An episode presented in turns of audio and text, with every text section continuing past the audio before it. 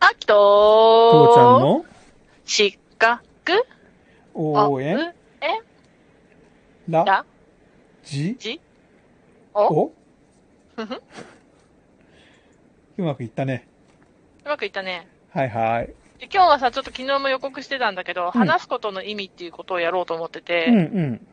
えーっとですね、えーっと、2006年に厚生労働省が、うんうん。労働者の心の健康の保持増進のための指針といううん、のをはい出しました。はいはいはい。で、まあ、管理監督者に職場環境との改善っていうので、労働者からの相談対応を行うようにっていうのをしたわけですね。うんうん。で、まあ、セルフケアとしての自発的な相談っていうのも、こう、指摘してんだけど、うん。えっ、と、まあ、相談ってその、今まで散々やってきた、やり尽くしてきたメンタルヘルスの不調は、本人に自覚がないこともあるよっていうのと、うんうん。まあ、健康診断のようだったら、いや、わかりにくいよっていうのに比べて、その、上司部下とか同僚とかのうんうん。関係だったら、わかりやすいよってあったじゃん。はいはいはいはい。というので、まあ、意義としてメンタルヘルスの不調の早期発見と治療うん。っていうのもあるんだけど、まあ、さらにね、相談者の悩みやストレスの軽減、解消っていうのもあるねっていう。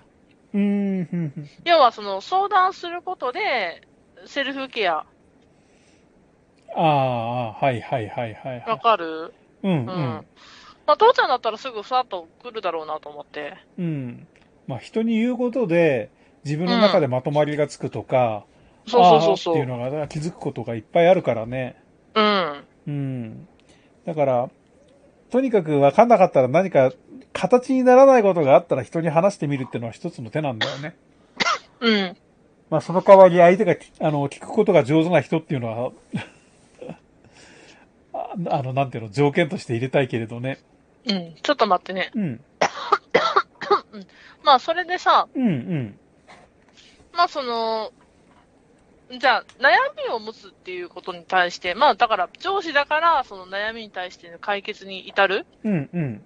っていうので、まあ、悩みって言ったら、その問題をうん。整理できてないっていうのと、うんうん。解決の手順がわからない。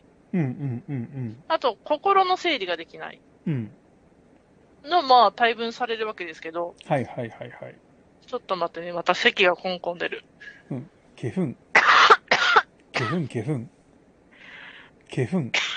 さっきまで全然平気だったんだけどな。まあ大丈夫かなまあ、ううんん。で、それで、うん。まあ、相談者が、うん。こう、まあ、部下が、部下から相談された、あるいは同僚から相談されたはいはいはってい。いう時に、うん。まあ、この悩みのどれに当たるんだろうかっていうふうにうんうん。思いながら見てると、まあ、フィードバックっていうかね、あの、解決につながりやすいよねっていう。ああ。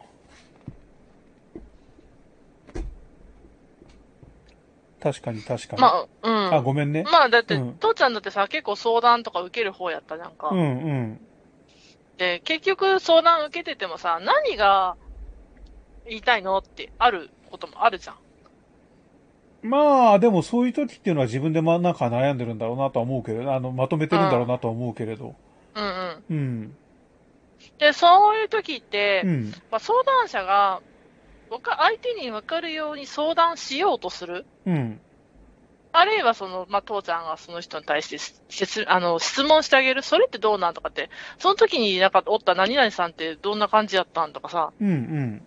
質問してあげることで、うん。こう、相談してる方が、あ、そういえばみたいな。そうだね。あの、普段の父ちゃんはそんな風にしないで、もう、しないかもし、しないイメージしかもしれないけれど、相談を受ける時っていうのは基本的に相手がわけのわかんないことを言ってるようでも、とにかくずっと聞く。うん。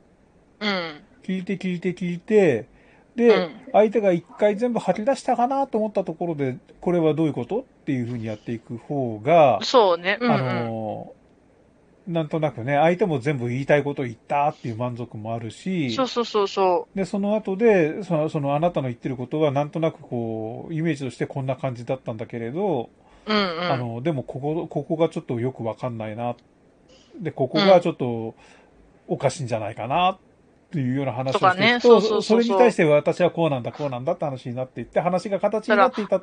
うん。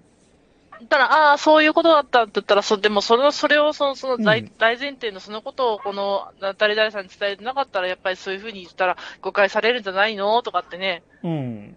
なんかそれが相手が気づくこともあるし、うん、うん。あのー、そうそう、なんかこっちがそういうふうに言ったことで、あってなることもあるし、う。うんん。で、反対に、あやっぱりこれどう考えても、やっぱり相手がちょっとおかしいから、これはちょっとどうにかしなきゃいけないねってことになる時もあるしね。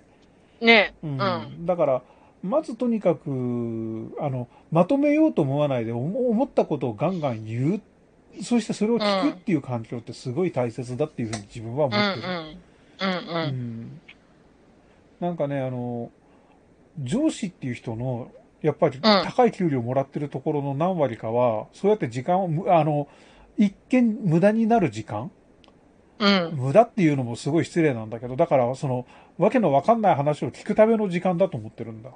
まあだから、生産につながらないそうそうそうそうそう。時間。とうん。うんっ。ていうか反対にそういうことも相談されないような上司ってあんまり意味意味がないよねっていう。まあね。うん、まあそういうふうに言っちゃったら失礼なんだけどさ。うん。まあ、まあ、業種とかさ、会社にもよるからさ、うんうんうん一概にだとかとは言わ言えないは言わえれなういん、けど、逆にそんなことしないんだけど仕事をきっちり持ってきて片付けてくれる人ってのも有能なし上司だしそねうそうそうそうそうそう。うんだから、まあ、その人、そのケースバイケースで有能な上司っていうのは、うんまあ、理想像は違ってくるとは思うんだけど、うんうんうん一応その厚生労働省がうん出している、うんもう一回言うよ、えっ、と、心の、労働者の心の健康の保持増進のための指針っていうののケアをするうんうん役割としての管理監督者上司は、そうやって相談も受けること。そうだねうん。まあそれができれば理想だわねでそんな上司がいたら苦労しねえわいっていうのが現状現状だわね まあ、まあそうなんだよ。うんでもまあそんな風に言ってもやっぱり話を聞くのがすごい上手な先先生じゃなくてあの上司ってのはいっぱいいるわけでさうん。うんまあそういう人に当たってくれたらいいなっていうのは思うよねうん。うん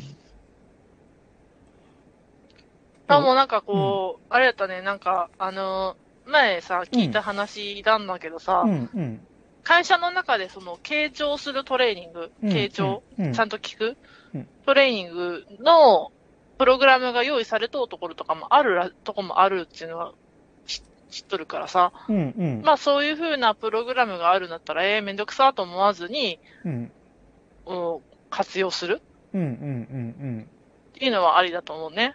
そうだねうん。で、で、これはね、なんか、ただ上司部下の、こう、メンタルヘルスとかそういうのじゃなくって、もう人生において、うんまあ、あったら、必要っていうかね。そうだねあの人のさやっぱ性格ってのいろいろあるからさあうの、ん人の話を聞くのが上手い人と下手な人ってやっぱりそのある程度その性格にも出よるからさうん。あの絶対無理っていうような人もいるんだけれどただ、うん知識としてその技術を知ってるか知らないかってのは大きな違いだしそうそうそうそうれそのう重そ要う。性を知ってる知らないってのも大きな違いになってくるからさ、そそうそういうプログラムがあるんだったら貪欲に切りておくべきだと思うね、う。うん。うん、特に若いうちにそういうの切りとく方がねそうだね。あの,、うん、あのお年寄りになってからの財産になるからね、うん。うん、早く聞けるなら聞けた方がいいと思うん。う、うん、機会があるんだったらぜひともねっていうね、うそうこはもう若いうちにやっとく方がね、財そういう財産ってのはあの力になるのよ、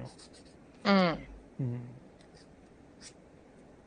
そであとは、思いますその、テキストの話にちょろっと戻るけうんど、うんうん父ちゃんがさっき言ったみたいにね、うん向こうの言いたいことをすべてうん聞いてから、うんこう、質問するとか、何するとかうんうんっていうのはやっぱ大事で、それって、こう、相談しているうん途中で、うーん、なんか、 避難されてんじゃないかしら、私とかさ、うんうんうん思うと、なんか相談する意欲も失うし、この人信頼していいのかなっていうのも思うじゃん。うんうんうんうんそういう意味でも、ちゃんと、こう、聞き切って、うんうん気持ちを分かってもらって、うんっていうのが大事。そう、だから、その相談する人はたとえ、なんていうの、あんたが間違ってるよって言われるにしても、うん。その判断をしたのが、は話を途中までしか聞かないのに、私のことを悪いって言われたってういん、う印象と、全部自分の言いたいことを言って、